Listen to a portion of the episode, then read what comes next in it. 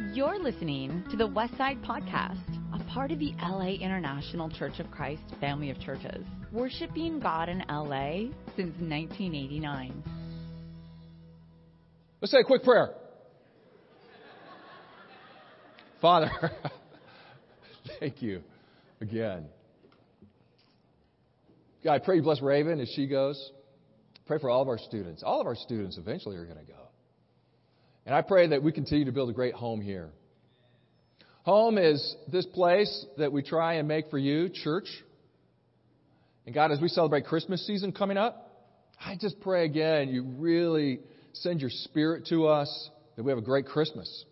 But we have a great Christmas remembering you, remembering what we're about as Christians, remembering what our faith is about, and remembering what we're trying to do collectively as a church. Bless our efforts. Heal many. Help us be a great light to our community. In Jesus' name I pray. Amen. Okay, what we're doing the next three weeks or through December here is a series, um, Prophet, Priest, and King. So today we're going to talk about Jesus being a prophet and what that means. And I think that's pretty simple, or it's simple and it's not simple. All of these roles in the Old Testament, you got a lot of them. You see priests, you see kings, you see prophets. They're all over the place in the Old Testament. I like this for our teens and for our young people to understand because I know for them the Old Testament is challenging, it's difficult. But we believe that the whole Bible is about Jesus. Amen? And all these roles, they end up being fulfilled by a person, but they almost always have a flaw and they're not perfect and they sin or have issues or trouble. But Jesus comes as the perfect king. Amen? Jesus comes as the perfect priest, mediator.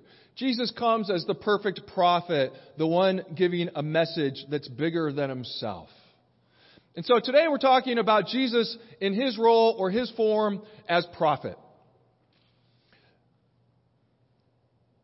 And when we think about the prophets, I want you to think a little bit about this. To be a prophet, I don't know what you think of when you think of a prophet. What do you think of when you think of prophet? There were a lot of them. They weren't all men. I think there's roughly five prophetesses in the Old Testament, and we know there's five prophetesses in the New Testament. So, not just a gender specific role. We think of them as telling the truth, of being compelled. I think of a prophet as, as having a message, needing to deliver God's word, and that being more important than their very lives. So if that's not you, maybe you're a little bit more of a politician. Because politicians have messages, but rarely are those messages more important than their very lives.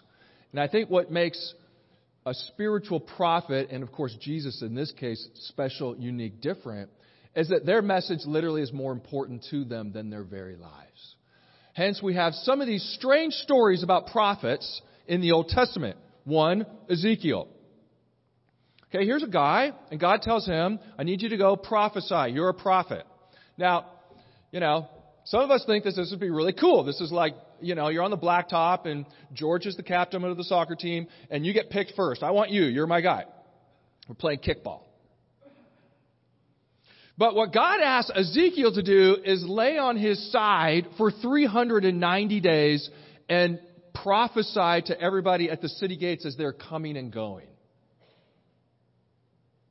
390 days. And then after that's done, he's got to lean over on his other side and do 40 more days. And this is symbolic that they're going to be in captivity 309 days and then 40, and 40 years and this stuff. But that's a long time to be laying on your side. And then he says, but don't sweat it. For food, I got you covered. You can cook food, but only over human excrement. So, you know, you might not be a math major, but this is roughly 430 days, right? Uh, that would be, if God asked you to do that today, that would, that would be, you need to do this until Wednesday, February 6, 2019. We'll put you at the Santa Monica Pier or at the gates of UCLA or Santa Monica College or, or, or City Hall or where, wherever. Brentwood Country Club, that'd be funny. Chipotle. I don't know. And, and God says, oh yeah, and, and by the way, nobody's even going to pay attention to you.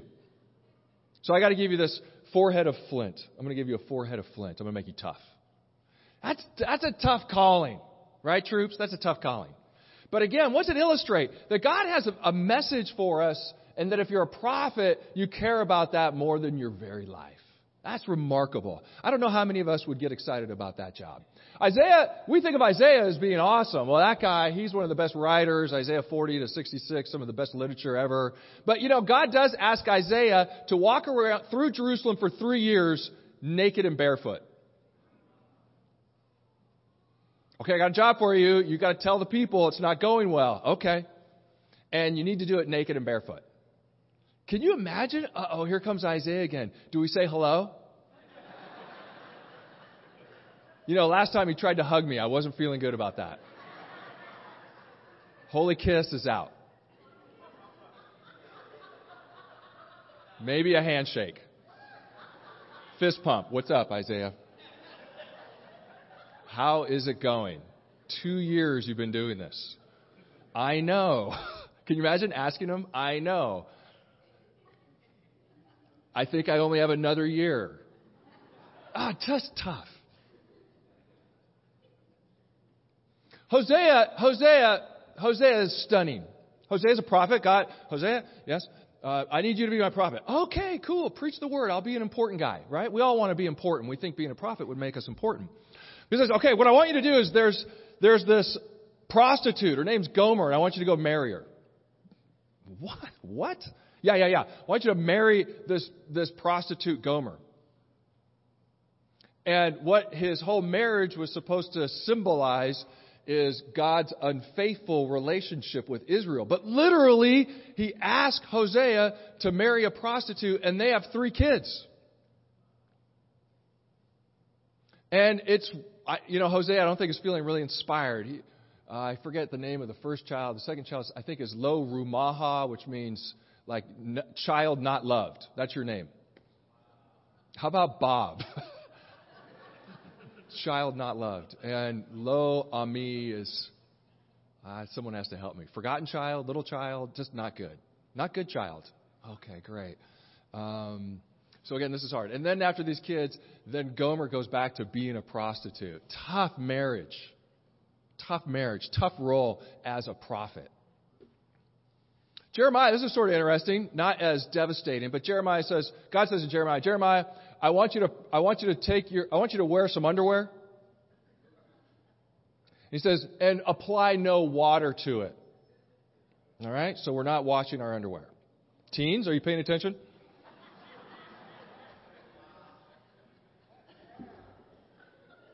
I'm sorry. That's probably not right. It's probably more campus students. Campus students, you paying attention. You know what I'm talking about. This is one of the great life skills. I don't, we don't care if you get an A in organic chemistry. Learn how to wash your clothes. Get an A in that. It says, take off your, take off your stinky underwear and put it in the, put it in the cleft. okay. And then he says, and now go back to it later and prophesy to the underwear. I don't know. I would prefer that to Isaiah's job and Ezekiel's job. But it is, or Hosea's job. But you just don't know. And there's something in this message, again, that's bigger than your concerns, that's bigger than your life, that's bigger than the thing that, that your, your daily concerns. So, so Jesus comes and one of his roles is as a prophet. Now, Jesus doesn't do any of the things that these four prophets do.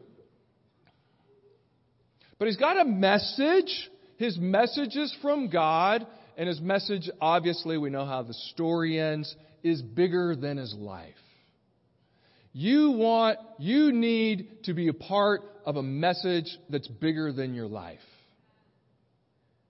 And sometimes we're in church and church doesn't feel like we're really connected or that it's churchy. And I get that. And you know what it is? You know why that doesn't feel good? Because it doesn't feel like you're part of a message that's bigger than your life. And that's not so much, yeah, we're working on building a better church. We're always working on that. But you have to be working on building your faith. And your faith is about can you make your faith, can you con- use your faith to connect to this message that's bigger than your life? That's a, that's a life exercise right there. We never finish that exercise. We're still in the middle of that exercise. And if you're a teen or a campus student, jump on board. Uh, it's a life. It's a lifelong. It's a lifelong challenge. Okay, so some of the. Uh, this is a famous Christmas scripture, Isaiah 9, verse 6.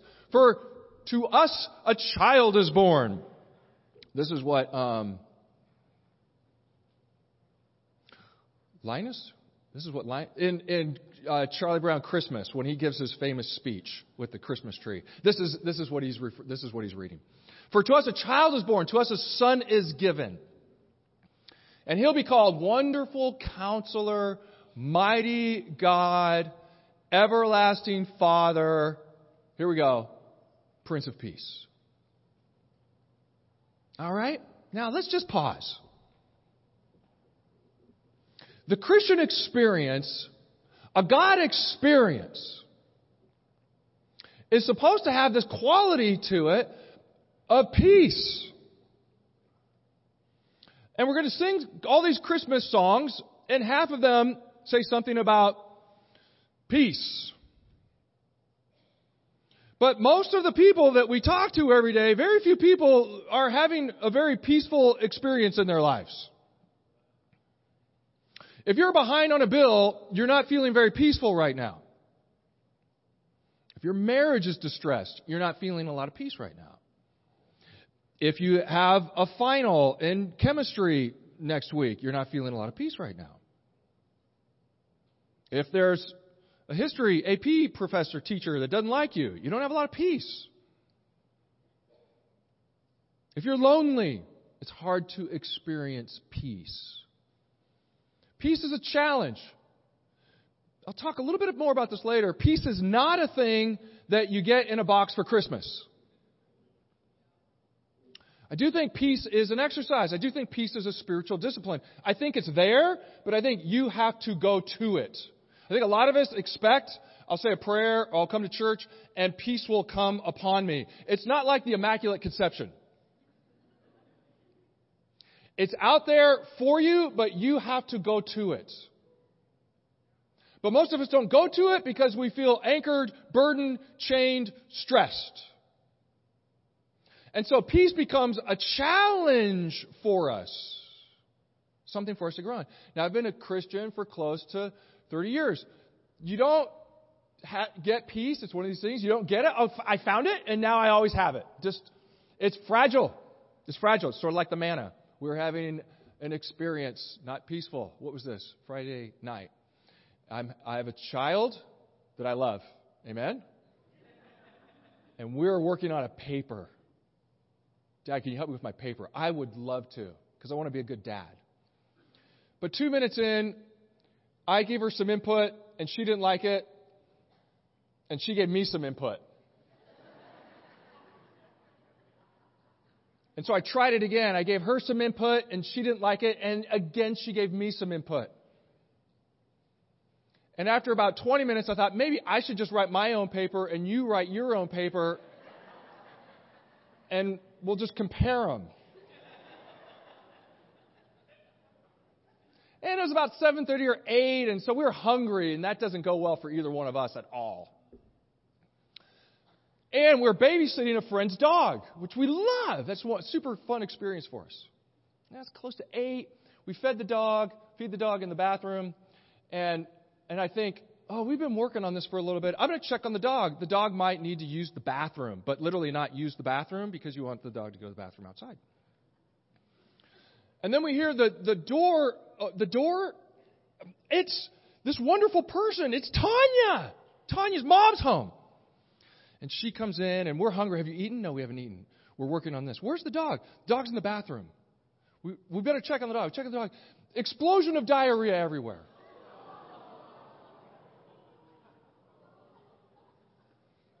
The crowd always loves that part of the story. and I look at Tanya, and I think, I, I think we're actually doing really well.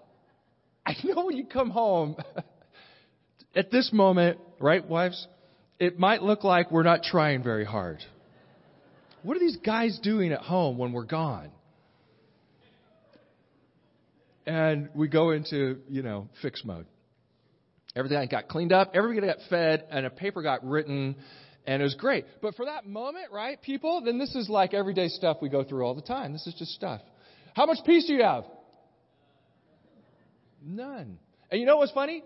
Uh, we had the Charlie Brown Christmas music going on in the background. It was Christmassy. It was Christmassy.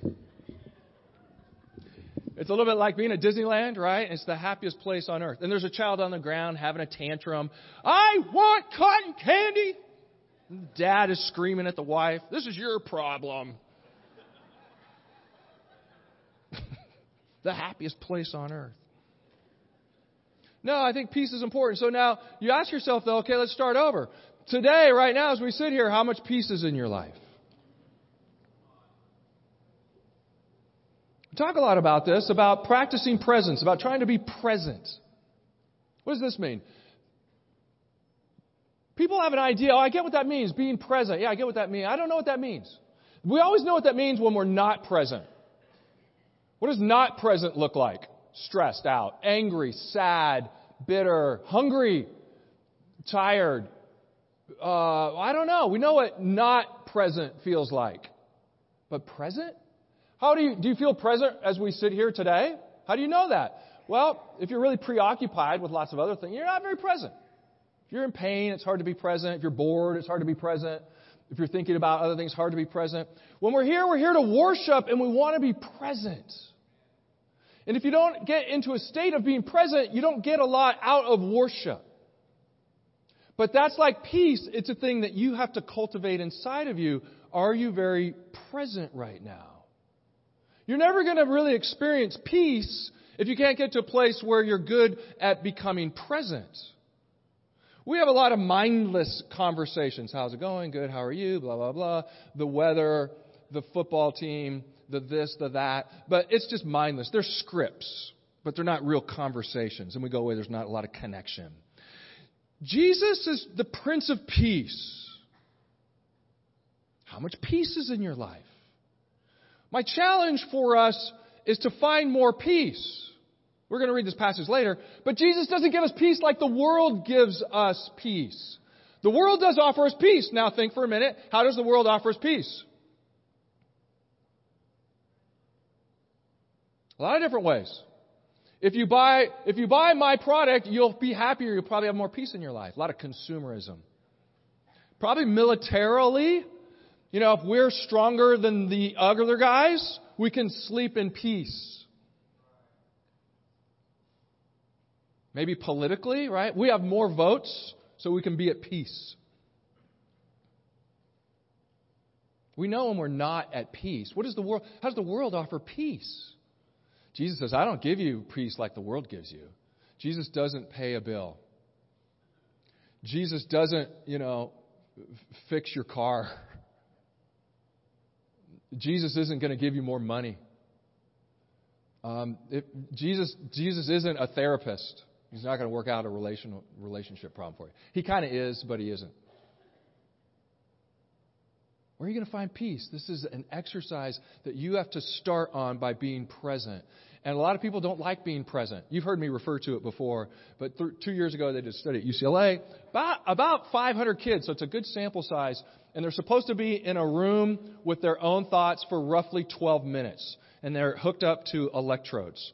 And if they don't like being alone with their thoughts, they can take a sting from the electrode, which is a pretty good zap. It's about, it's about a bee sting. It's about a bee sting. And then you can be let out of the experiment. And almost 80% of the men couldn't stand it and preferred the zap and left the experiment. Uh, high 60s for the women. What's that mean? We don't like being present with our own thoughts. We don't want to be alone with our own thoughts. The practice of peace means, as a spiritual discipline, I, I like my values, I care about my faith, and to be alone with my thoughts lets me be present with those things. And if you're never going to be comfortable with those things, then you're never going to experience peace. And Christmas will just be about presents and family and holiday stress. And that's not what Jesus is about. In the song, first point, Holy Night. Long lay the world in sin and air pining, till he appeared and the soul felt its worth. And the soul felt its worth. A thrill of hope. The weary world rejoices, for yonder breaks a new glorious morn. Fall on your knees, hear the angels' voices. Somebody was inspired when they wrote that line. Wow. Does your soul, do you, are you experiencing the worth of your soul? That's what peace does when you have peace. Uh, Paul says in Romans 5, therefore now we have, right, what? Peace with God. That should be the most profound experience anybody ever has. Peace with God. Fall on your knees. Hear, knees. Hear the angels' voices. That's, that's what we're to be experiencing. But what if there was no gifts? But what if there was no turkey, right? The Grinch. Uh, but what if there was no stuff? But what if there wasn't all the activity? What if there wasn't all the consumerism? This is what it's supposed to be about. Teens, you're supposed to experience this for Christmas. Campus students, this should be your Jesus Christmas experience. You should be celebrating this. This should fill your minds and your hearts when you practice being present. And you can throw off stress and drill down into who you are as a person. That's what Jesus is trying to bring us. Peace I leave you, John 14, 27. Peace I leave you. My peace I give you. I do not give you as the world gives. Do not let your hearts be troubled. And, ooh, this is hard. Do not be afraid. Well, I love that passage, but who's not afraid? Everybody has a fear. Everybody has a fear. I want you to think right now two, three things. What are you really afraid of? What are you really afraid of? Gosh, I have, I have, I have friends that have gone through divorce, and that terrifies me. That terrifies me. I, I so desperately want my marriage to be sacred and for us to glorify God in our relationship. The, the Christian not being able to experience a healthy marriage, that's, that scares me. I was talking to, I was talking to a minister last week, and he's in the process of, of losing his child, kind of back to the world. Uh, the child's 20, child, child's 21. It's like, I've been in the ministry 25 years and my child is rejecting God, leaving the church, walking away, and I feel like I have no value. I feel worthless now. I feel worthless now. Now my life doesn't matter. All those years doing ministry, now my life doesn't matter. What is that? That's just a fear. That's not true, right? But that's just a fear. My life will never matter now. No, that's not true. But I understand the fear. We all have some real fears. I fear getting old. Don't we all? I mean, we can say that I'm a Christian now. I want to, I want to die and go to heaven. That's cool. But the process of getting there is kind of scary, guys. We have some real fears. I'm afraid of being a minister. I'm afraid of being a minister and nothing happening. Yeah, I fear that. Ah, you spend all that time, you spend all that energy, and nothing happens? I thought that when I read Ezekiel again this week. Wow, he spent all that time? I've never spent that kind of commitment or energy, and nobody responded? I don't know. If the, like Jonah, if the whole city's going to respond, okay, yeah, I'll give up anything. That's awesome. Because it, cause it resolves well. It's a good story. But if nobody responds, that's meaningless. That, that's an anathema to me. That terrifies me. I'm afraid of being a minister that has no effect. Yeah, I fear that. What do you fear? Secondly, hark the herald angels sings. Listen to this. Hail the heaven born Prince of Peace. Hail the Sun of Righteousness, light and life to all. Listen to this, this is awesome. He brings risen with healing in his wings. You know, it doesn't matter where you are. It always matters that you're, that you're going forward, though. Where you, where are, where are you at today? Doesn't matter. It's, every day is a starting point. This is where we start. I'm doing terrible. I've had a bad week. I've been in sin. I've been depressed. I've been anxious. I've been angry. I've been a uh, bad week at work. I got fired. I did bad at school. Bad test. We all start somewhere. But Jesus gives peace. Why? Because there's real healing in those wings. Healing to what? Power to do what? Power to do what? To pull you up. To get you back on your feet. To strengthen you again. Healing where? Healing in His ways. Healing in the world? No. Very little. There's some numbness out there. Healing? Numbness. Healings in Jesus. Healings in His message. Healings in that gospel. Healings in Him, not in the world. I love this passage, Isaiah 26. You will keep in perfect peace. You will keep in perfect peace him, her, whose mind is steadfast. That's what we want you to cultivate. This is your first time visiting. You've been doing this 30 years. This is your challenge. Whose mind is steadfast because he trusts in you. That's what's in the manger. That's what's in our stockings. That's what the tree is about. Let every Christmas symbol, tradition, meal remind you of this, that this is what it's supposed to be about as far as our lives go. America today, you guys know this, depression. Every given year, any given time in America, any given, any given time, at any given time in America, we think about one in ten are experiencing diagnosable depression. We think about one and a half, 1.5, between one and two are experiencing diagnosable anxiety. And we're at a 40 year high with suicides. We're at a 40 year high there are 121 suicides in America every single day. It's about five an hour. So we spend a little over an hour at church today. That's, that's, a, that's maybe six suicides. People that have no hope. People that have no peace. People that have no peace.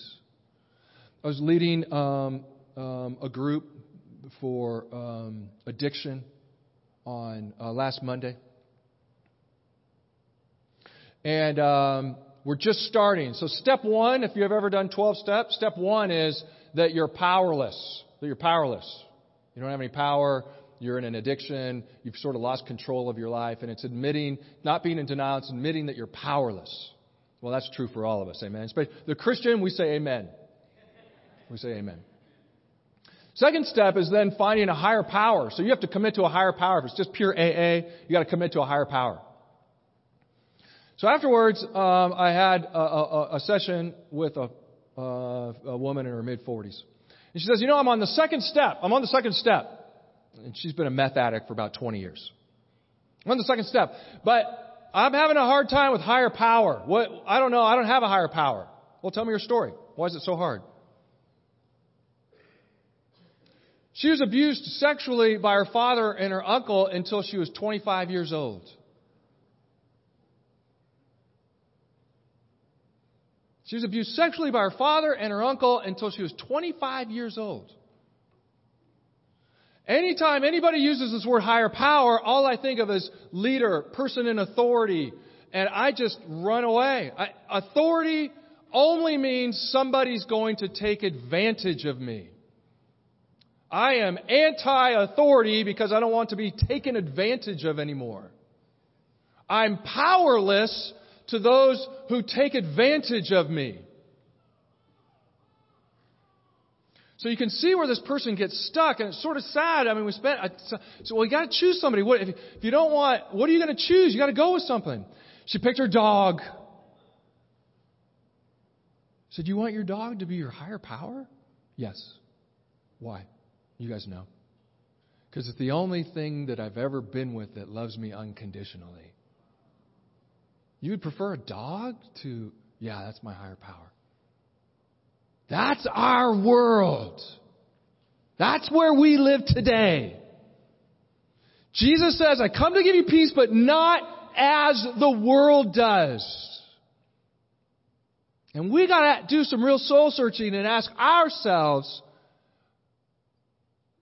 how are we doing in our practice of presence, peace, Christianity? Are we being hypocrites? Are we going through the motion? Are we playing church? Are we, in, are we just, ah, we don't, we're not here for any of that. We're here to have a real experience with the living God through His Son, Jesus Christ, whose faith, faith in whom resurrects our lives and heals us. That's our message. Jesus believed that message so much that he gave up his life for it. And it won't transform you until you care about it, I believe, the same way. Five every hour. Let me close with this. I've told you these things, Jesus says in John 16. I've told you these things. So that in me you may have peace.